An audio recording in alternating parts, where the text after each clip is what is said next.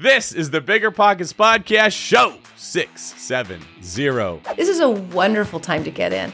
It's, you know, and you might even find that the metrics you're searching for are the same because if, if, if, um, interest rates are up but prices are down, the cash flow might be the same as if prices were high and interest rates low. The difference is you're getting the asset for less. So over time, if you're able to you know, refi at some point. Whenever that day comes when it makes sense to refi, your cash flow increases even more. What's going on, everyone? I am David Greene, your host of the Bigger Pockets Real Estate Podcast, here today with a special episode for you. We're doing bigger news with my co-host Dave Meyer. Dave, what's going on? Not much, man. It's great to be back. You still have me laughing from before the recording. I'm still trying to get my act together. We have a lot of fun here, and that will translate into the show. But in addition to fun, you're going to get a lot of amazing information. So in the bigger news episodes, we have created these to bring you what's going on in the current state of the market, what's happening with interest rates, what's going on with the Fed, what's happening with the country as a whole, which markets are exploding, which ones are shrinking, the information you need to make the best decisions possible for yourself all backed by data, which is why we've got Dave Meyer here because he's the data guy. In today's show, we have a special guest. We have Kathy Fettke of Real Wealth Network returning. She was our first ever guest on the Bigger News podcast, and she comes in to talk about a term that I think is fantastic that my co host Dave Meyer here came up with defensive investing. So, in our show, we're going to talk about how to invest in a defensive way, which I recommend doing when the market starts to turn like it is now. What's better than low money down? No money down. Now, through Rent to Retirement, you can buy a brand new construction turnkey rental property for no money down. Wait, hold on. This can't be right. I need to double check with Zach, Rent to Retirement CEO. Oh, hey, Rob. Zach, how the heck are you selling turnkey rental properties for $0 down?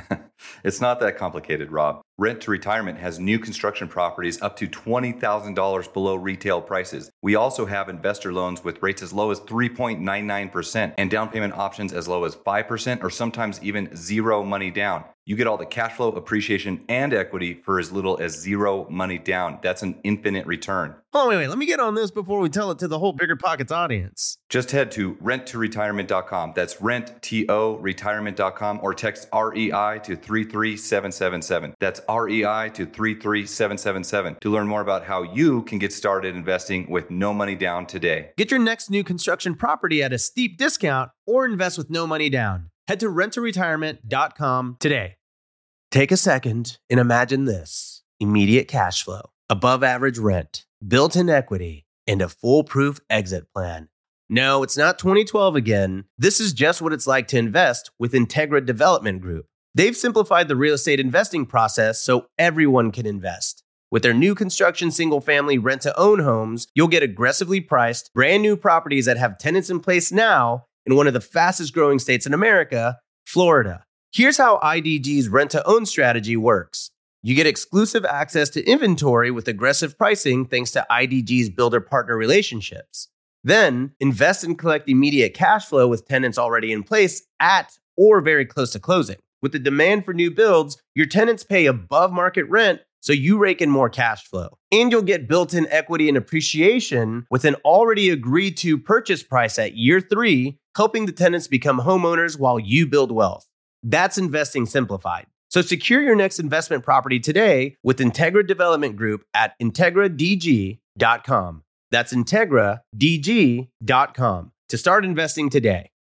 You're ready to open a business bank account for your new property. You know what that means? Coordinating a time between you, your co founders, and your bank consultant, waiting at the branch, or waiting for hours on the support line. Who has time for that? With Relay, you can open a business bank account for your property 100% online from anywhere. Create up to 20 accounts to organize money by property or by categories like expenses, taxes, or investments. Effortlessly collaborate with role specific access. That means giving your cleaner a debit card for cleaning supplies or your accountant read only access to your transactions. Own multiple businesses? Relay lets you open unlimited accounts and access them all from one centralized login. Okay, I'm just, I'm going off script here. That is cool. It's annoying that I have to log into 10 business accounts with my current bank. So go sign up for RelayFi because that's a, that's a feature that I like. No monthly fees or minimums, and it takes just 10 minutes to sign up. Head on over to relayfi.com slash biggerpockets for stress-free banking. You can join me because I'm heading on over there right now. I'm heading on over to R-E-L-A-Y-F-I dot com slash bigger pockets. Relay is a financial technology company, not a bank. Banking services provided by Thread Bank, member FDIC. The Relay Visa debit card is issued by Thread Bank pursuant to a license from Visa USA Inc. and may be used everywhere Visa debit cards are accepted. Before we get to Kathy, today's quick tip is you got three options. And Dave Meyer brought this up. I thought it was brilliant. You can either play offense, you can play defense, or you can just not play the game. When it comes to investing, I don't think this is the best time to be offensive. You don't want to be just buying stuff in droves without looking at it very closely. You don't want to buy any kind of real estate or buy it anywhere. You also don't want to just sit out and not play at all because you don't know if you're going to have a window to buy like we have right now. This is one of the best buying opportunities that we've had, period, in the last 10 years. So, what we recommend is defensive investing, and we get into that in today's show. But basically, you want to make calculated, careful, and somewhat i don't want you can nothing in real estate is ever guaranteed but you put the odds in your favor that this will be a very solid long-term investment based on strong fundamentals as opposed to speculation. Another important topic in today's show that you want to make sure you listen all the way to the end to hear about is time mag- management or budgeting your time. Both Kathy, Dave, and I give some really good information about how we get the most out of our day, how we stay productive, and how we get as much done as possible. Yeah, it's a great episode. I, you know, Kathy's Kathy's one of the best, smartest investors out there, so you definitely want to stick around. But before we get into that great discussion with Kathy, let's talk about some of the headlines recently, David, because if anyone is out there, you all know there's just so much crazy economic news going on right now. But the number one thing, right, has to be the Fed's decision last week. And probably everyone has heard that the Fed raised their interest rate by 75 basis points, which is basically 0.75%. And that's pretty well known. That was sort of expected. But there's something more to this press conference and the announcement. And it, it really, to me at least, was a showcase that the Fed is not messing around. They released some forward guidance that showed that they think rates are going to go up even more before the end of the year and even more into 2023. So that shows that we're going to be in a higher interest rate uh, environment for a while. And if you look at at Jerome Powell's press conference, he was not pulling any punches, right? He was basically saying, "We are going full send. We are not stopping. We are going to basically go after inflation even if it causes a recession, even if it, it causes job losses or a decline in the housing market. And people have always speculated about this, but he basically said it more clearly than I think we've heard it articulated in the past. So I'm curious, David, what what do you think of this sort of really emphatic release by the Fed and what this means for real estate investors? Well, this was clearly a warning shot. Like things when you see a warning shot, you know things are getting serious right? It's not, oh, we might be coming into, you know, the enemy or a battle. It's likely going to happen. So it doesn't mean to run, tuck your tail and hide and panic and let let fear overwhelm you because we still live in, in my opinion, what's the best country in the entire world. And we've got more tools to get ourselves out of a, a deep depression than anyone else. But it means that the current standard of living that we've been enjoying and some of the perks that we've had probably are going to be going away. So if you've got a job, I would count that as a blessing and I would work very hard at keeping that job. More layoffs could be coming.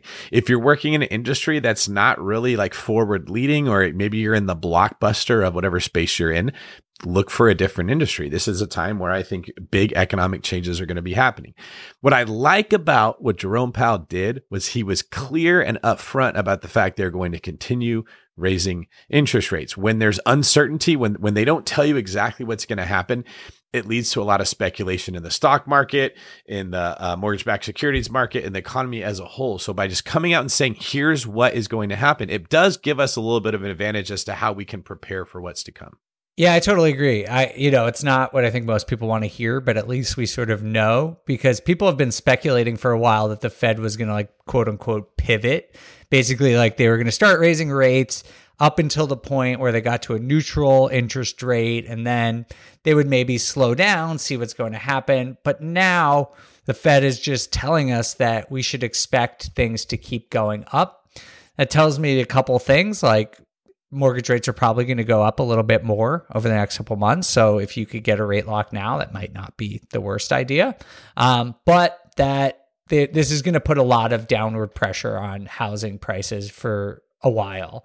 You know, like if we were in this place where the Fed was going to, you know, take their foot off the gas, maybe coast for a while, you know, more markets would probably be able to be resilient against that. Now, you know, if we see two years of high rates, I think that's to to put a lot of pressure on housing prices. But um, like David was saying, that that just means you just need to change your strategy. It doesn't mean that you need to to get out of the game at all. And there's a few areas that this might benefit us. It, it'd be nice to see food prices stop going up so fast areas that are, or sorry, asset classes that are highly financeable, like cars and homes, it should keep the prices from going up faster, maybe even push them down.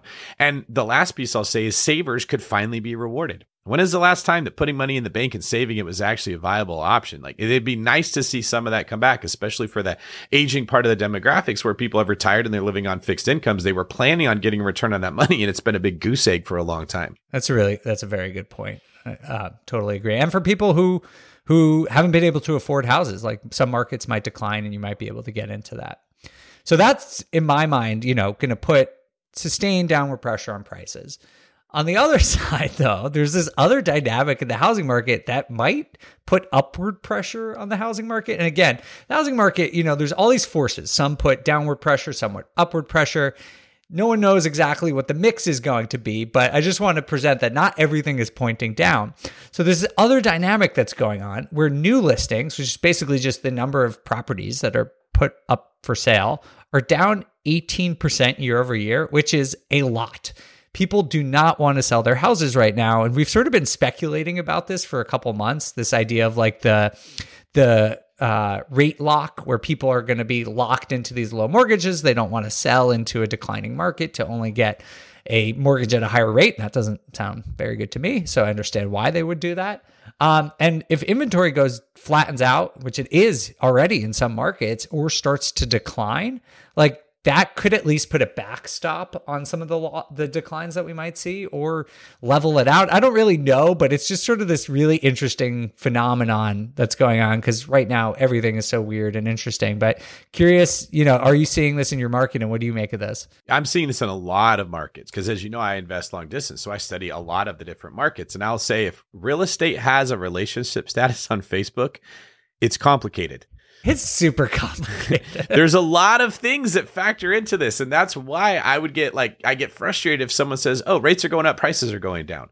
No, rates going up affects demand, but a lot of other things that affect demand. And then you've got supply. You actually got to balance both of these. So this is a clear indication that supply is not increasing. So even if demand is decreasing, it doesn't necessarily turn into a difference in exactly. price because supplies are. And why wouldn't supply stay the same? Do you want to go sell your house at your 2.99 rate and go get into one at seven and a half and uh, and probably not that much cheaper of a price. It's it's no reason for people to go put their house on the market and sell it. So what I would tend to see when like when this phenomena happens, what I observe is that less houses come on the market, but they also don't sell as fast. So at this point, you've still got the majority of buyers that are kind of hanging out in the background saying, I want to see your prices come down.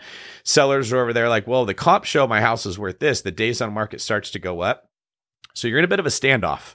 It doesn't necessarily mean prices drop. And my strategy in that standoff, like I talked about in today's show, is that I go after the houses that I want the most with a very aggressive offer. And I look for the seller that isn't getting interest from anyone else or who just flinches before I do. That's very good perspective. Man, I love your analysis saying that Facebook it's complicated. It's like, why did I pick this year to start a podcast about the economy? It's like it's so complicated. I guess in some ways, like now it's needed more than ever. And it's I, I hope to people listening to this, this is helpful. But it's like, why couldn't I start a podcast about predicting the housing market five years ago? It's like, what's gonna happen? It's gonna go up. What's gonna happen? It's gonna real estate used to be like the Golden Girls you you knew what you were going to get every episode. Exactly. It was fairly predictable, right? It's turned into Game of Thrones. Every episode, you're like, what radical, yeah. amazing change is going to happen between one Nothing is safe. Nothing yeah. is safe. We have no idea what's going to happen next. It's just a free for all.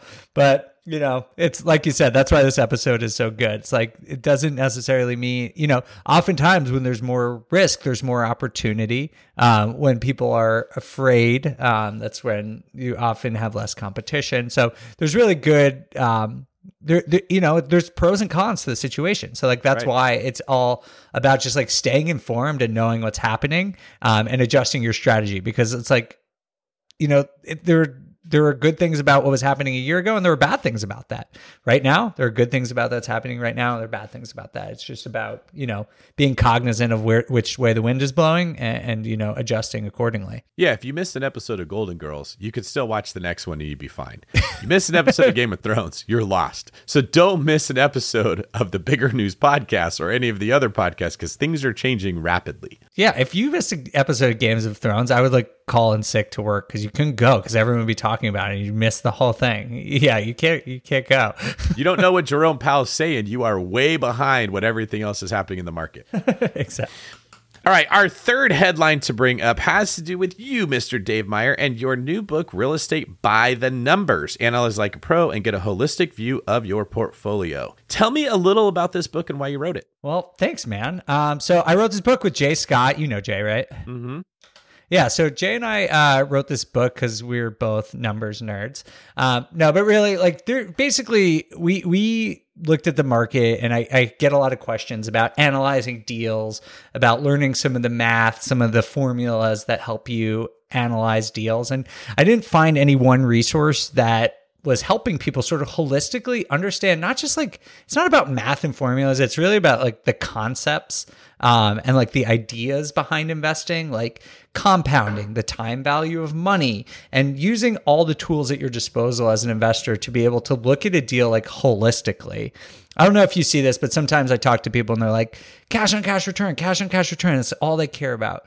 Or they're like, they talk about like, you know, forced appreciation, forced appreciation. That's all they care about. Like both are good things, but like you have to be able to look at deals and real estate in this holistic sense. And so that's what the book's about. Um, super excited about it and thanks for uh, letting me talk about it quickly we're also going to have a couple of shows um, about this jay's coming on uh, i think next week or something so we're all going to talk about the economy jay is super knowledgeable about recession investing. So definitely t- um, stick around for that. But uh, yeah, th- there's also uh, I should just mention that it's in pre-sale right now, and if you're interested in the book, you should buy now um, because you'll get 10% off if you use the code Dave. Um, and Jay and I are both giving away coaching. We're doing a webinar for anyone who who does a pre-sale. So definitely check that out if you're interested. Well, I want to thank you for writing that book because I can't say how excited I am enough that you're bringing attention to the fact that real estate is about more than just cash on cash return. We typically call cash on cash return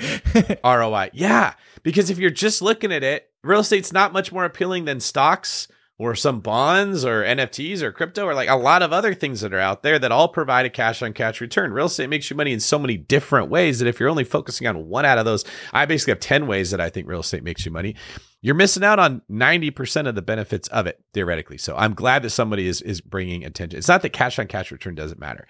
It's that it's not all that matters. You don't want to miss the forest for the trees. exactly. And as I understand it, Dave, you've been doing a little bit of a tour talking about the book and the information that's in it. So if you guys would like to hear Dave on the Rookie podcast, keep an eye out for the October 8th release. And then he will also be on the regular Bigger Pocket show on October 11th, where he gets into how to think like an investor. And Jay Scott's on that interview with Rob. It's really good. And if you guys like, I kind of throw my two cents in there after the fact, a little bit of a reaction style to the interview that you all recorded. So everybody keep an eye out for October 8th and October 11th releases that have to do with Dave's book. And Dave, if people want to get the book, where can they go? Uh, just to the Bigger Pockets bookstore. I go to biggerpockets.com slash numbers. And again, if you do it now, you can get 10% off, which is great. And uh, yeah, thank you guys for having me and Jay on on the 10th and 11th. We're both super excited and proud of the book. Think that there's a lot of value there. So thanks for letting us come talk about it. Right on. I'm sure it's a great book. Can you give the code if people want to get a discount? Oh, yeah, it's Dave, like my name, D A V E.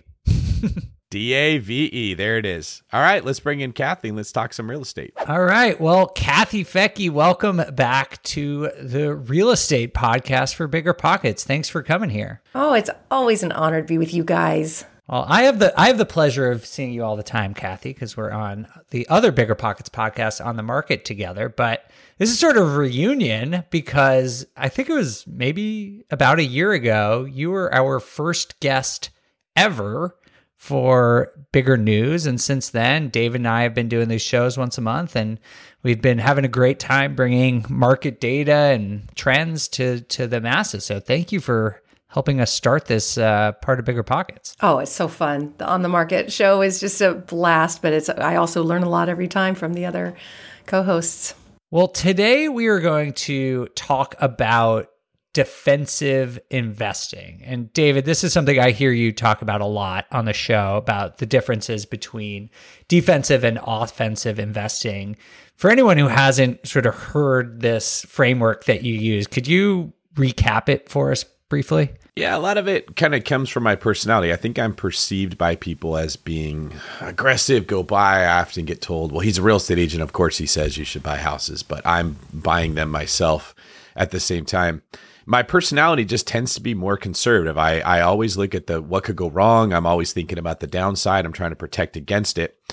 And when I'm investing, I'm typically not chasing after the highest return I can get. I'm usually looking for the safest option. But because I look at the property itself, the area, uh, the asset class, whatever it is, as being safer, it allows me to take action more freely. I don't have that little, what we call the drunk monkey in your head screaming at you saying, don't do it. This could happen. What if this? Everyone's going to think that by literally choosing asset classes that are more recession resistant or areas of the country that have stronger uh, like long-term outlooks even if they don't look as desirable right now i find areas where other people are not flocking to so i don't have as much competition i don't get into that situation where 12 people want the same house and i can also invest with confidence that, that i'm going to feel really good about this investment in five to 10 years versus really good right away i find that when i analyze deals this is not always true, but in general, you usually have a tortoise or the hare approach.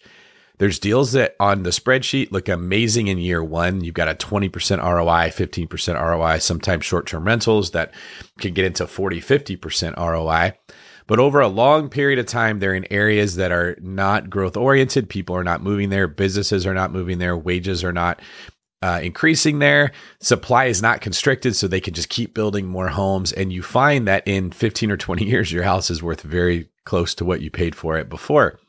Versus areas that don't look amazing up front. This would be the tortoise approach that a lot of people see the cash on cash return and just gloss right over.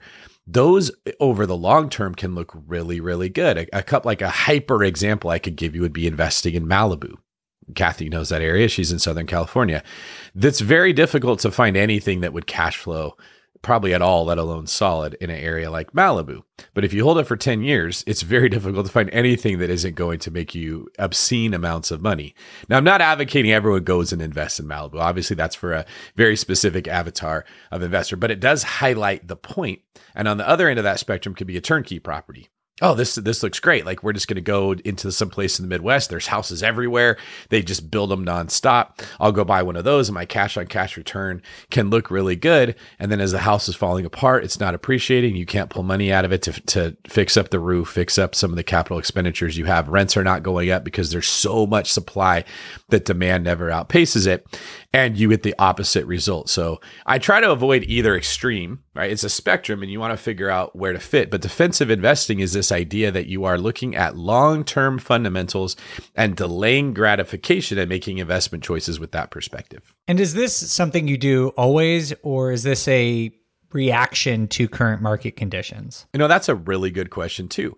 I, in general, I lean more that way. But in different markets, I play the game very differently. So in a market like this one, which we never know if a market's going to crash or if it's going to climb. You, you can't tell. And I've just made peace with the fact that I don't know.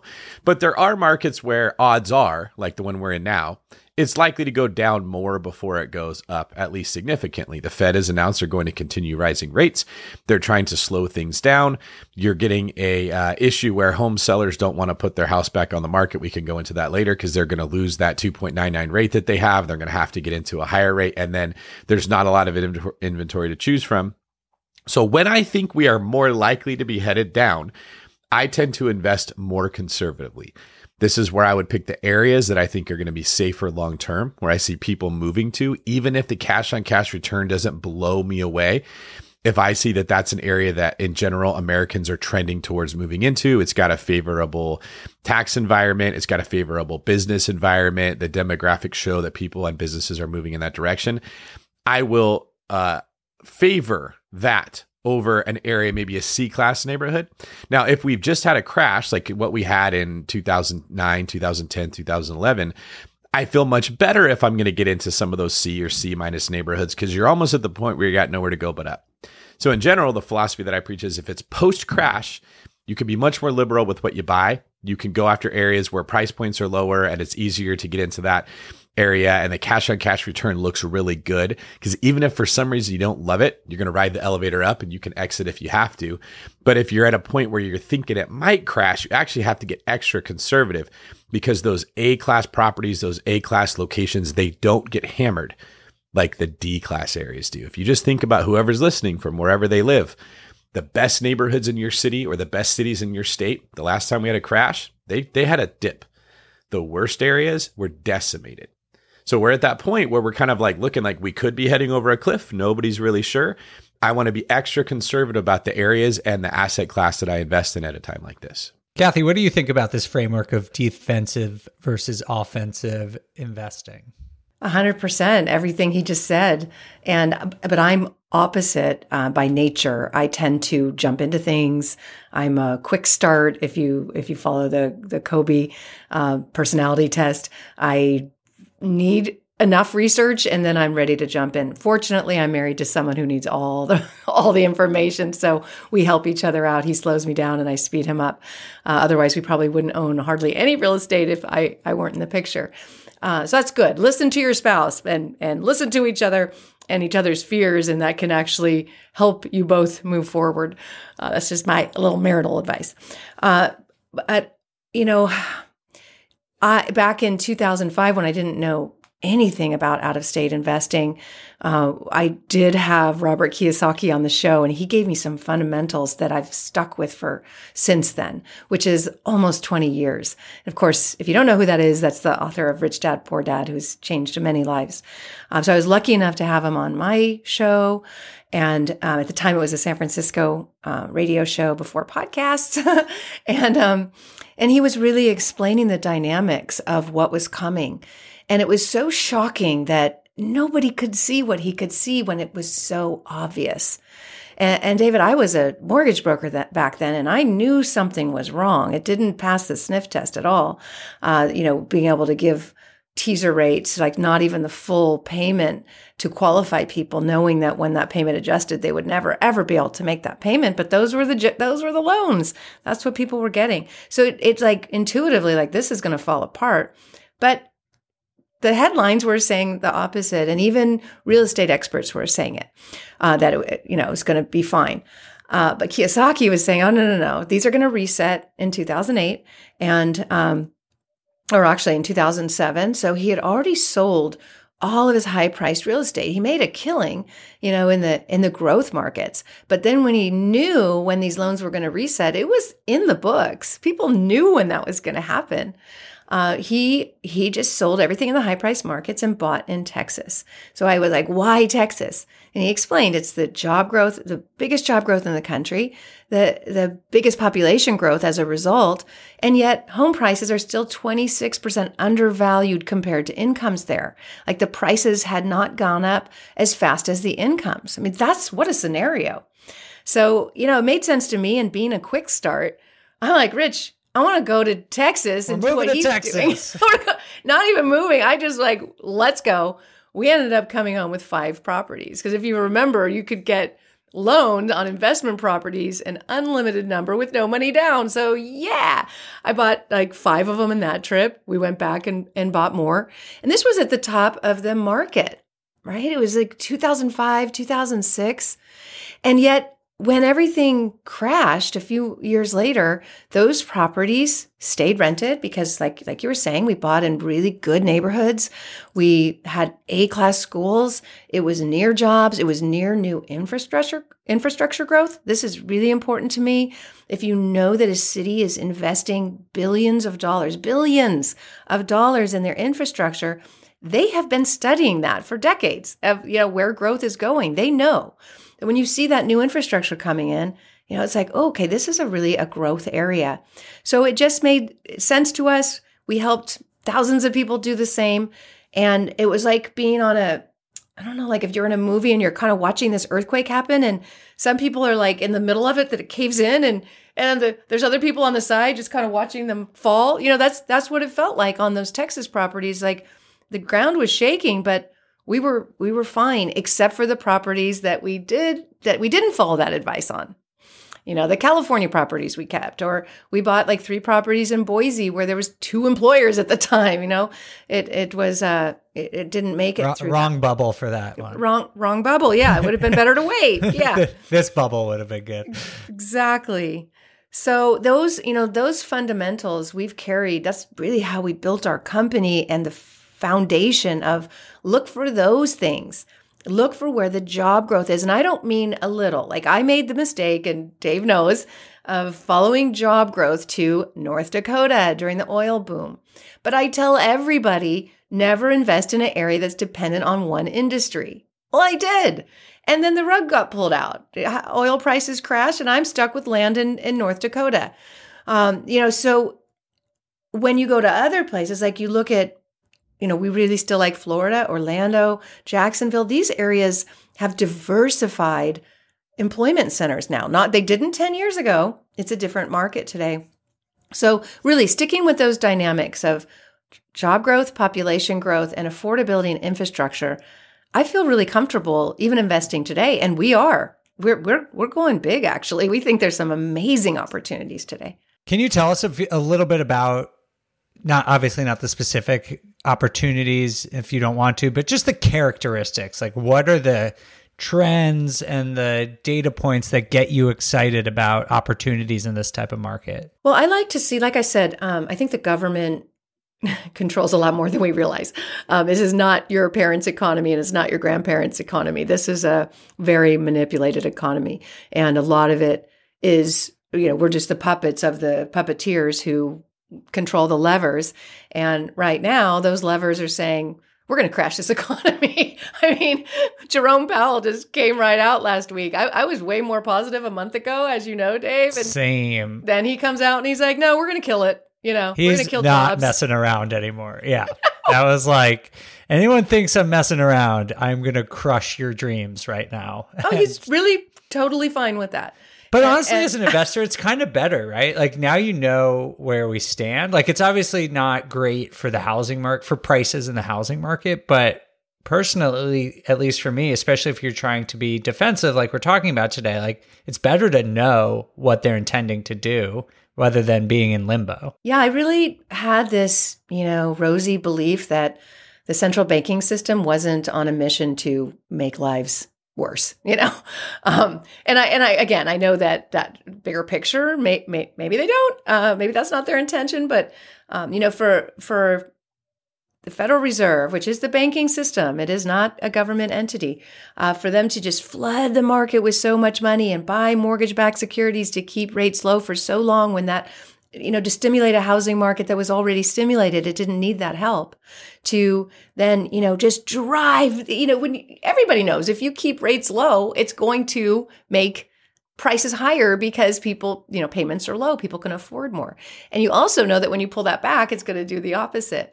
So they, you know, they're the ones who flooded the market and with money and kept rates low. And now they're like, oh, maybe we shouldn't do that. We're going to take all that away from you. Sorry, I gave you some candy. I'm going to have to take that back. You know, you, you can't keep that. And you're just like, know, you already maybe swallowed it. anyway, it's uh, these are interesting times, and I follow what the Fed says, and I believe them. And this time, we've got to be really defensive, way more defensive. I'm I'm already defensive now because I'm older. And I think that my natural tendency is to dive in and just go for it. Uh, but as you get older and you've taken losses and you've had to start over, and I've had to start over several times, once you get to my age, um, you know, it's like you don't want to start over. So already I was being careful for the past decade because it was really hard going through 2008. I never want to do that again. Anyone who did doesn't want to do it again. Um, you know, so I was already staying low leverage. This this is defensive to me. Low leverage, I got sometimes no debt and sometimes super cheap debt. Uh, Long term rates, 30 year fixed. Rich and I would have these fights. I'd be like, honey, why don't we just get a lower rate at, at you know, 10, a 10 year arm? And he's like, no, the 30 years not that much more. Just lock it in. You know, then you don't have to worry. We're old. It's basically what he's saying. So, so low leverage, long term debt that's, you know, fixed. So you don't have to worry about that variable. And lots of reserves on hand lots of result, reserves. And I personally um, either want to buy properties that are already that are fixed up like new or brand new, because then you don't have so much those issues of of repairs to worry about. And believe me, I bought plenty of old houses that cash flowed great until they didn't, like as plumbing, you know, broke, and I spent twenty grand fixing it. Um, you know, so those are the keys to me in defensive investing. I we're I'm not worried about this because we're super low leverage and have reserves and we're in strong markets and, and good properties in those markets that people want to live in. This show is sponsored by BetterHelp. All of us wish we had more time in the day, but if time was unlimited, what would you spend it doing? Having trouble? Therapy can help. With therapy, you can find what matters most to you and do more of it. Therapy can help you discover what you really want out of life and what your true priorities are. It's more than just talking about trauma or tough times. It can help empower you to accomplish more with less stress and more clarity. The best place to try therapy? BetterHelp. BetterHelp is entirely online. That means it fits your schedule and flexibility, and you don't have to drive through traffic to see your therapist. Just fill out a brief questionnaire to get matched with the licensed therapist and switch therapists at any time for no additional charge. Learn to make time for what makes you happy with BetterHelp. Visit betterhelp.com slash BP today to get 10% off your first month. That's betterhelp, H-E-L-P dot com slash BP. This show is sponsored by Airbnb. Did you know that a long time ago, before I ever started my real estate business, I turned one of my first primary residences into an Airbnb? And that's the extra income that I needed from Airbnb that gave me the confidence to go out and work for myself and eventually quit my nine to five job. And now I have dozens of Airbnbs all over the country. I've even partnered up with the old David Greene on a recent property in Scottsdale to take our portfolio to the next level. And of course, we host it on Airbnb. But you don't need to be a full time real estate investor to start on Airbnb. As a matter of fact, I was self managing 10 properties while working my nine to five job, so I know anybody can do it. Think about it this way you're looking for extra income and going on a vacation. Wouldn't it be great to rent out your space and let your property pay for itself while you're gone? I did this one time. I pitched my wife and my roommate because we were house hacking on the idea of renting out our home, and it paid for all of our expenses on a trip to Mexico City. So go and give it a try. It might just change your life, just like it did mine. And I really do mean that. Your home might be worth more than you think. Find out how much at airbnb.com/slash host. Are you about to sell a property? Wait like 60 seconds because this could save you thousands. Our friends at 1031 Pros have saved their clients more than half a billion dollars with a B in taxes with 1031 tax deferred exchanges. With the 1031 exchange, you can say goodbye to the huge capital gains taxes when selling and roll your property's profit into another investment that could make you even more. Whether you're an individual investor, part of a larger group, or a title or real estate agent, 1031 Pros is ready to help. Trust me, I've done 1031 exchanges on multiple properties before, and it has saved me tens of thousands in taxes, if not more. With over 30 years of experience, 1031 Pros has handled over 20,000 audit free exchanges. And they specialize in all types of exchanges delayed, simultaneous, reverse, and improvement exchanges in all 50 states. And right now, Bigger Pockets listeners can get $250 off any exchange by visiting my1031pros.com slash BP. That's MY1031PROS dot com slash BP to get $250 off today. Oh, and make sure to mention Bigger Pockets when you call. They take care of our people over there. So, David, I, I know you just went on sort of a a a buying spree. I think I don't know if that's what you would call it, but it seems like it. Um, what defensive tactics did you use to make sure that you were cushioning yourself against potential price declines? You know, I'm still on that spree. Actually, it's slowed down from where it was, but I put a contract, a property contract yesterday Nice. that I've been uh, working on for all, about a month and a half, and another one I'm really close on. So part of my strategy has been rather than seeing a property and going after it with everything you have, that was kind of the way you had to do it the last seven years. There was no like light stepping around this thing. You couldn't throw jabs. You had to throw in your offer a knockout punch. And if you didn't get the deal, you weren't getting another chance. I, I sort of look at it now like I got a lot of lines in the water and I've got some sellers that are interested, and I'm waiting as the news sort of tips in my favor. I guess there's so much to say. I want to make sure I don't just go on rabbit trails all over the place because we're talking about defensive tactics here. But I guess one of them would be not falling in love with any one particular deal.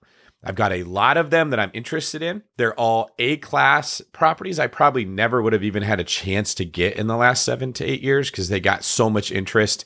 Everybody wanted it uh, that I that I can go after them now and I'm not writing an offer with the intention of getting it accepted on the first try. This it's I used to do the opposite. I would tell people if you want that asset, if this is a good asset, give it everything you got. You got one mm-hmm. chance. You're like Eminem in 8 Mile. This is your shot. do not miss your chance to blow. now, I really look at if I an offer is a jab. I'm looking to see how my opponent reacts to that offer. I want to know what the seller does. If they accept my offer on the first one, in the markets I'm investing in, at least, I went too aggressive, right? I that was a mistake. So I'm riding them low and I'm waiting to see who's going to come back. And so this particular deal was listed at 1.175. It's a 5,000 square foot cabin in a really, really good location in Blue Ridge, Georgia, which is where people in Atlanta would go to visit if they want to go to the mountains. A beautiful property, several acres, a stream running through it, and it has a massive four car garage with a uh, livable, like two bedroom, one bathroom space above it. That that garage can be converted into living space, and I basically could double the square footage of the house. It's a really good BRRRR opportunity in a really good location, in incredible condition. Like what Kathy said, like I don't think that there's one thing that I would need to fix about this property other than a couple mosquitoes that hang around that stream that seem to love me. Um, so, but I'm not just going in and writing a strong offer. They were listed at 1.175 and I wrote an offer at a million fifty and I asked for about 35,000 in closing cost credits and they said no. And so I waited and I waited and I waited. And what do you know? Jerome Powell comes out and says interest rates are going up. Unemployment's going to go up. The economy's going to take a hit. Fear courses through the entire seller's market. This property and three others that I had offers in all came back that same day and said, We'll accept your offer that you wrote a month and a half ago. So you have the combination of sellers sitting on the market realizing that their house isn't selling with this news coming out that it's going to be even worse. And then I'm in a position I can say, well, that was my offer a month and a half ago. Rates have gone up. Your house has been sitting longer. I have my agents go back and try to negotiate it down. So instead of the million fifty, I ended up getting it at a million twenty five with even more closing costs. Now I'm getting it a little bit under a million when it was originally listed a little under 1.2. And this is a, a, a, property that is going to bring in a ton of short term rental. I'm going to double the size of it. Like the cash on cash return will not look incredible right off the bat because short term rentals typically need a little bit of time to kind of build up your client base. You have to get some tweaks. This one was currently not being used as a short term rental, so it doesn't have reviews, but it's in an area seven minutes from downtown that everybody wants to visit. It's going to basically almost double the revenue by taking that other structure and converting it into living space. There's a ton of things about it that I really like, but I just was patient. You, it's sort of like this like aggressive defensiveness. I wrote a lot of offers. I wrote them aggressively. They said no. I said that's fine. We'll check in every week or two. Sellers are sitting there marinating in their own juices right now. They're worried. I would be too. No one's buying houses like they used to be. Now, I don't want to go after the worst inventory. I don't want to go after the same properties that like all the rest of my competition is going after. They're still selling. I don't want to go buy a short term rental that has 500 other cabins or properties that look just like it, or buy into an area where I don't think people are going to be continually vacationing into, or even worse, an area where regulation laws could be impacted that would not let you use a short term rental. So I'm going to safer spots. No one's going to shut down short term rentals in these vacation destinations where everybody's renting cabins and the whole economy is dependent upon tourism. So that's that right off the bat's a little bit of a safer uh, shot. And then I'm going after a BRRRR deal that I can add a lot of value. It's I would imagine just based on the square footage in the area, I'm probably going to add close to three hundred thousand dollars of equity to this property, putting sixty thousand dollars into the the rehab. And then the last piece is just how many different offers I have out there. You can take your time. You can wait and see which seller is most uh, motivated, frankly. And I really like this if I'm going after grade A real estate. I don't like this method as much if I'm trying to buy into C class areas or states or locations that people are not moving to. Because even if you get the deal, it's not a guarantee. It doesn't have a big upside. You know, like you don't know what's going to happen. We might be in this situation for two to three more years before we we lower rates. Like no one really knows what's going to happen. So when there's uncertainty like that, I want to follow the ancient principles of real estate: location, location, location. Where are people moving? Where are wages rising? Where is the highest demand going to be? And when I look backwards, what's the property I'm going to say? I'm so glad I own this. I love having this in my portfolio. That's great, great tactical advice. I'd love to to keep asking more questions about this, but we we don't have uh, have that much more time, and I have a couple other questions I definitely want to to get to here. So, Kathy, I'll, I'll ask you this: in defensive investing, you know, we're talking about long term buying, but when we are potentially going to see increased unemployment, I mean, the the Fed basically predict an increase in unemployment um, we could be in a, a recession right now, or we're probably heading towards one. How do you like square defensive investing with the fact that this might impact tenants and, and renters? Like, are you afraid that rents could soften or vacancies will come come uh, go up? And is there any way that you can mitigate against that? Yeah, I absolutely think there will be an, an uptick in in foreclosures and in evictions because it's you know again it was Jerome Powell's really really harsh words of just last week that I think has everybody going oh he's he's he's in this he's going to go for it. Uh, so you again it just comes back to those fundamentals I said. If you're in an area that has a big diversification of employment and different kinds of employers so for example we know that baby boomers are aging, so the medical industry is is strong. I think it will continue to be strong. Um, we are in a situation where energy is uh, we have a shortage of energy. So um, I really do believe that areas like Texas are going to stay strong. They're not dependent on on energy by any means. They've got a every kind of employer is there. Makes me feel comfortable. Uh, Florida, I'm comfortable there because you have still a lot like i said these baby boomers and now younger people retiring like now they are retiring. They weren't 10 years ago. Now they are and it's a lot cheaper and it's really pleasant in florida uh, and and the carolinas and and georgia and the, the southeast in general. So a lot of uh, demographic shifts happening in those areas and diversification that wasn't there 10 years ago in, in terms of employment. So first of all Stop underwriting as if you know that rents are going to go up because you don't know that. And and when I see these these multifamily deals come across my desk and they're like, "Oh yeah, rents are going to go up." Well, you know what? You could find yourself in a, a big problem if you're wrong and especially if you take an investor money and and you're wrong. So just write underwrite things with the possibility that maybe rents will go down and that there could be evictions. And if you're in an area where it's hard to evict people, you need to keep that in mind too. I live in California where, you know, and David, you know, like it people can be very savvy and stay in your property for a year, you know, if they know what they're doing. Um, you know, and I, so I want to be in an area like Texas or Florida where that's not the case, where there are landlord laws and you do need to pay your rent. And if you don't, you, you have to leave. Um, that, that's, you know, don't make the assumption that landlords can handle paying everybody's rent. You know, it's like, it's, it's not the case. So be, it's all about the underwriting and making sure you're in a landlord friendly area and that there's huge job diversification and a big renter pool. Eh, because if you, you know, again, if you, I try to keep my properties in the median price range of what the, the average person can afford. And so if you're in a big market with a million renters and you're in that median price range that the, the most people in that area can afford what you're offering, again, I, I think you're really setting yourself up for, you know, for eh, defensively.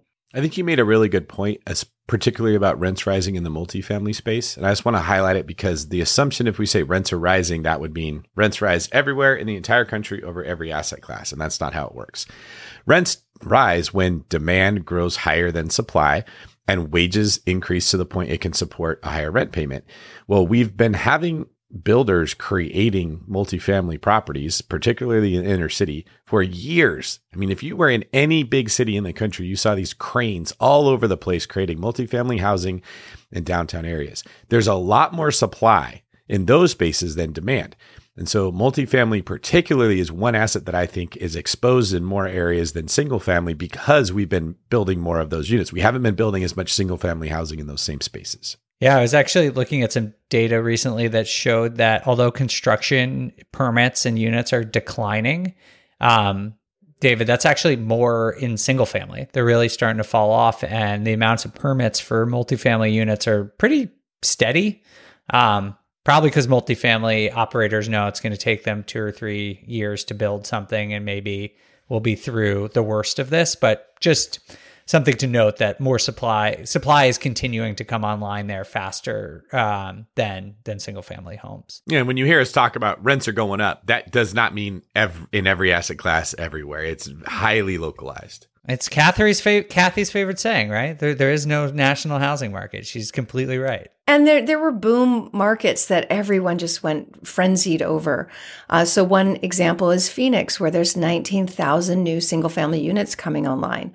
Um, you know, that may be that may be able to be absorbed but you know it's some areas didn't get that kind of action um, where there, there isn't a lot of national builders going in. They they don't have that new inventory coming in. So always looking at permits and new starts versus job growth i think is really important. That's great advice. Well we do have to wrap up here, but uh, Kathy, do you have any last uh, word about how to be defensive in this kind of market? Well, I know that people are probably really scared, but I really want to leave this saying um, this is an exciting time to get in as much as it might feel like oh this is scary when you look at headlines you've got to look at like how do i interpret this so if you are seeing prices go down well who's that good for that's good for the buyer. So if you're just getting in and you're a buyer, this is such a better time than last year when you had to overpay and get in line and not be able to negotiate. Now you can. You don't have competition. This is a wonderful time to get in. It's, you know, and you might even find that the metrics you're searching for are the same because if, if, if, um, interest rates are up, but prices are down, the cash flow might be the same as if prices were high and interest rates low. The difference is you're getting the asset for less. So over time, if you're able to, you know, refi at some point, whenever that day comes when it makes sense to refi, your cash flow increases even more. That's great. That's a great point. I mean, I, I didn't experience the 2008 crash. I started buying in about 2010, but that was before the bottom of the market and it sort of feels the same sort of vibe. Like no one really knows what's going to happen, but like things when you look at them on paper, like this kind of makes sense, right? And you're just like looking around, like everyone's really nervous, but you're like this this actually pencils out, and it sort of feels starting to feel like the same kind of vibe, at least to me. David, any last words uh, for you on this? I like Kathy's point. If you had to choose between a high price and a low rate, and a low rate and a high price, you're better off getting it at a lower price. Your property taxes will be lower. Plus, you have the ability to refinance in the future. And even though we're all doom and gloom because rates are high and the market has slowed down a little bit, so we all know that at a certain point rates are going to go back down. Like the the Fed is purposely trying to raise them to slow the economy down. And what's going to happen to the price of assets when rates go back down? It's not a shocker. We all know what's going to happen and we will be talking about this moment in time like, "Oh, I wish I had bought when I had the chance. That was a nice little window and now prices are high and all of these buyers are back in the game and there's multiple offers and iBuyers and hedge funds are going to come right back in. It's going to push out the mom and pop." So Uh, it, you can look at uh, higher rates as a curse or you could look at like a blessing. It's a bit of both, but the key is when you're following podcasts like this one, getting information like this, that you play your hand according to the the cards that you're dealt at the time. Right now, we have higher rates. We have an opportunity to get to get houses at much less than I think what their inherent value would be. It won't be that way forever. When rates do go back down, these these properties that we're talking about buying right now, they're going to be worth a lot more. All right, great advice from both of you. Thank you. I think this is super helpful. I mean, it it what you're saying makes total sense. I notice more opportunity. Every single investor I speak to says there's more opportunity right now. I think this is just sort of a universal observation by people who are super active in the market. But at the same time, because there's so much uncertainty, it makes very logical sense to be a defensively minded investor at this period of time.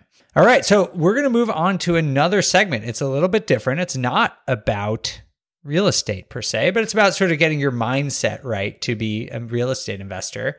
We're going to talk about time management.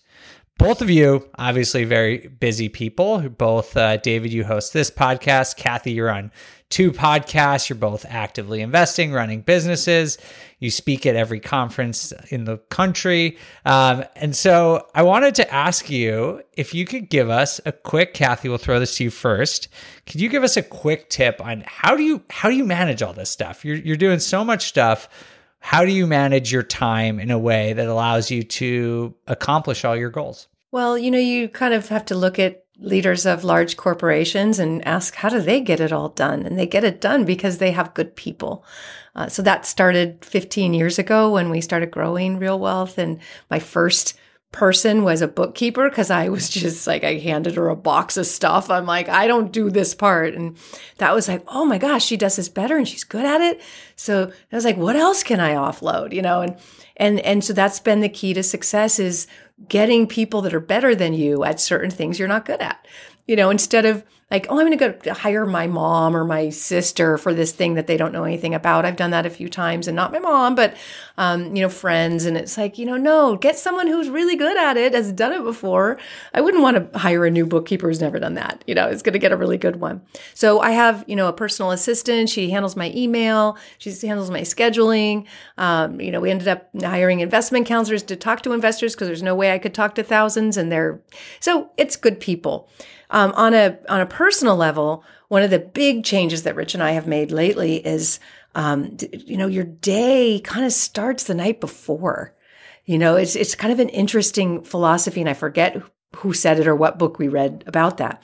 But we were getting a little lazy, having kind of a lot of wine at night and and watching a movie and it was probably a covid thing and you know up till midnight and but we both wake up naturally around 5. So we weren't getting enough sleep. We were a little hungover.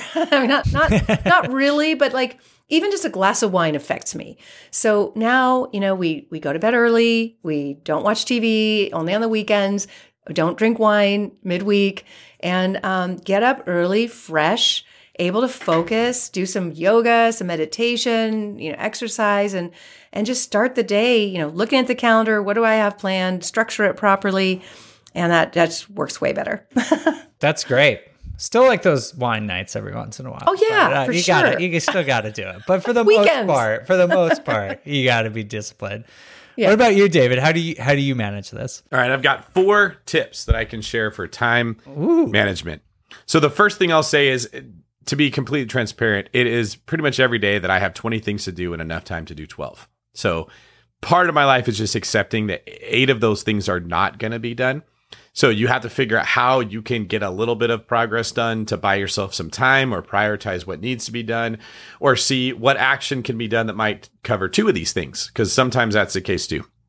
Tip number one, don't be reactive. This is how most people live their lives. They wait for something to come to them and they go, Oh, I, there's a fire I got to put out. And they just jump right into it. Okay. It's very common for everyone else in the world to feel that whatever their issue is should be as much of a priority to you as it is to them, even if it's their own fault that they got into that mess.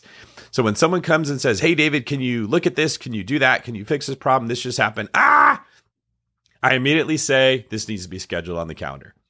This is this is not a thing that I have to stop what I'm doing and jump into this just because emotionally it would make you feel really good if I prioritize this over what I'm doing. Which leads me to tip number 2. Schedule everything.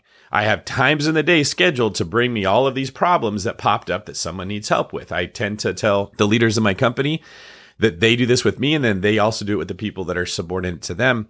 You don't want someone texting you to say, What do you do when a buyer does this? What do you do when the contractor says this? You write that in a Google document.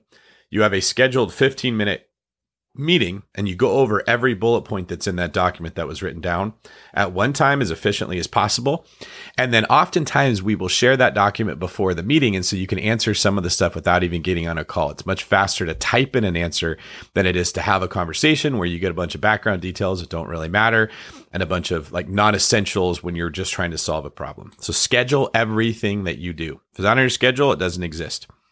Number three, you got to know what moves the needle. Not everything we do is the same. If you're just a pure investor and you're saying, How do I find time to analyze deals? If I sat and watched you analyze deals, you're probably analyzing a deal that I would look at before you even started and say it will never work. This is why we have rules of thumb, stuff like the 1% rule, stuff like buying in areas where you shouldn't be buying, stuff like buying a property that's already occupied by tenants and you'd be basically buying an eviction. There's certain things that automatically disqualify a deal and just putting a little bit of effort before you jump into it will help you. I personally think people that like analyzing deals do it just because it's fun. These are the high C's on the DISC profile, the analytical people. They will sit there and like I've had these buyers before that want to go over on a spreadsheet all nine deals and look at every one of them in depth when they've already decided they don't want to buy any of them. Stop doing that. If you're not going to buy it, stop looking at it. And then the fourth one is uh, use different muscles. So what I mean by that is if you go to the gym and you you're working out, there's several different uh, ways you're burning energy. So if I'm just doing like bicep curls, I can only do it for so long before my bicep wears out. Well, I also have like overall glucose in my bloodstream that I need to uh, burn as energy to make that muscle contract. I could burn my bicep muscle out, but still have glucose left over to work out another muscle system. And then I go do legs or I go do shoulders or something, and all of a sudden I'm not fatigued and tired anymore. I can work out that muscle. When I run out of glucose, I'm completely done. So you have an amount of energy you can burn in a day that your attention can actually hold and focus on certain things. And that's going to determine when you're done. So you have to make sure you don't go into a dead sprint and burn all of that by just getting into really tough meetings to start your day with really difficult, problematic people. Got to be careful who you let into your life in the first place that burns all of your glucose to where you're just done by lunchtime. You're like, I just don't even want to make money anymore. This is not worth it. And the other thing is I break up my day by using different muscles. I don't sit there and hammer the same muscle because it wears out. I can't write a book for 12 hours a day. I can't be in meetings for 12 hours a day. I can't uh, solve difficult problems and I can't review emails. I can't do any of those one thing because I'll just get tired, but I can break it up. So I will often like record a podcast like this, get done, use a different muscle by answering emails, use a different muscle by working on an outline for a book, go step outside and take a walk while I call a couple people and talk, get some sunshine, get some fresh air, come back in, grab a quick bite to eat, record the next piece of content I'm making. And, and I basically like, I don't work out every muscle through the gym. I bounce around between the machines so that I can get more out of myself throughout the day. Wow. That's great advice. I, I, like that idea. Sometimes, like if you do like two or three podcasts in a row, which I think we're all doing today, um, it really it's hard. I know people probably think, oh, they just talk on a podcast. It's like you have to pay a lot of attention. It's it's exhausting. It's nice to break it up a little bit. How about you, Dave? Do you have any tips? Yeah, uh, I actually do. So one thing I, I think uh, I do that I I don't know if I made this up. I've never heard anyone else do it, but I I have something I, I like consider my my time budget. You know, like everyone has like a budget where they allocate dollars to certain things and they're they're sort of rigid about that. I have to confess I've never had a financial budget in my whole life. Um, but I do try to keep a time budget um, and sort of I, I identify things that I want to do that are sort of like non negotiable for me. So every item on my time budget has an amount of time I'm going to put towards it t- per week and then a priority level. So like sleep, non-negotiable, got to do it. Uh, time with my my partner, got to do it. Uh, for me, I, I, really like to exercise, so that that's something that's non-negotiable for me. But then everything else is sort of a little bit below that. And so, for example, um, like something that I had some some budgeting changes I had to make recently is this year in 2022, um, I launched a podcast. Kathy's on it. You guys have both been on it. Um, and I also wrote a book, and that's on top of my full time job at Bigger Pockets. And so I had to look at my budget and say, there are only so many hours in a week. Like, how am I going to add to this? And I basically decided like no more active real estate deals. I'm only going to invest passively this year. And when I hear you guys talk about all your deals, I get a lot of FOMO, but it's like a decision and a commitment I made to be able to to do the other things I want to do in my life right now. And it sort of helps you stay focused. At least for me, it helps me stay focused and not like chase every opportunity because ultimately there there is a lot of opportunity and when you see markets like this like you guys are talking about there's a lot of different things and i think you just need to be very intentional and deliberate about how you're going to spend your time um, and that gives you a better chance of achieving the, the the fewer things that you decide to do so i don't know if anyone else does it but it works for me That's pretty good. well, thank you both for being here. This was a fun reunion. Kathy, we're gonna have to do this every every fall. We're gonna do like a a one year anniversary of bigger news. And so uh, we appreciate you being here. Um, and looking forward to uh, having you obviously on, on the market and seeing you both in San Diego. We're filming this right before the conference, and uh, we'll see uh, if one glass of wine really does it for Kathy. Oh no, I, that's going to be a weekend. I'm going to be drinking then. All right, great. Well, Kathy, where can people find you if they if they want to connect? Realwealth.com is our brokerage where we help people acquire investment properties nationwide. And then Grow Developments is my growdevelopments.com is my syndication company. Awesome. And as if anyone listening to this doesn't know where to find you, David, but uh, where, what, what's your Instagram and YouTube? It's still not nearly as much as Brandon Turner's, and even though he's off the podcast, he's still We got to get you up there, man. That's We what gotta- I'm saying, man. Yeah, I'll, we got I'll take get a pity there. follow. I'm not too proud of beg. not at all. I don't want to have to grow a beard down to my belly button just to get attention like Brandon did. So please, if you like my content, go follow me at David Greene 24, and I'm on YouTube at David Greene Real Estate. And Dave, what about you? I am mostly on Instagram, where you can find me at the Data Deli. All right. And last, for all of our listeners, please do us a favor. If you like this content, let us know in YouTube on the comments. We actually read those and we do take them seriously. So if you wish the show was longer, let us know. If you like the speed and the pace that we're doing it at, the length, let us know that too. If you wish we had covered a certain point in depth more, let us know. We just may do a future show to satisfy your desires at a later date. Thank you guys, both Dave and Kathy, for having me on and for sharing your knowledge. I think you both gave some really good, insightful things, and I will get us out of here. This is David Greene for Kathy Real Wealth Fettke and Dave, the Derek Jeter of Real Estate Myers, signing off.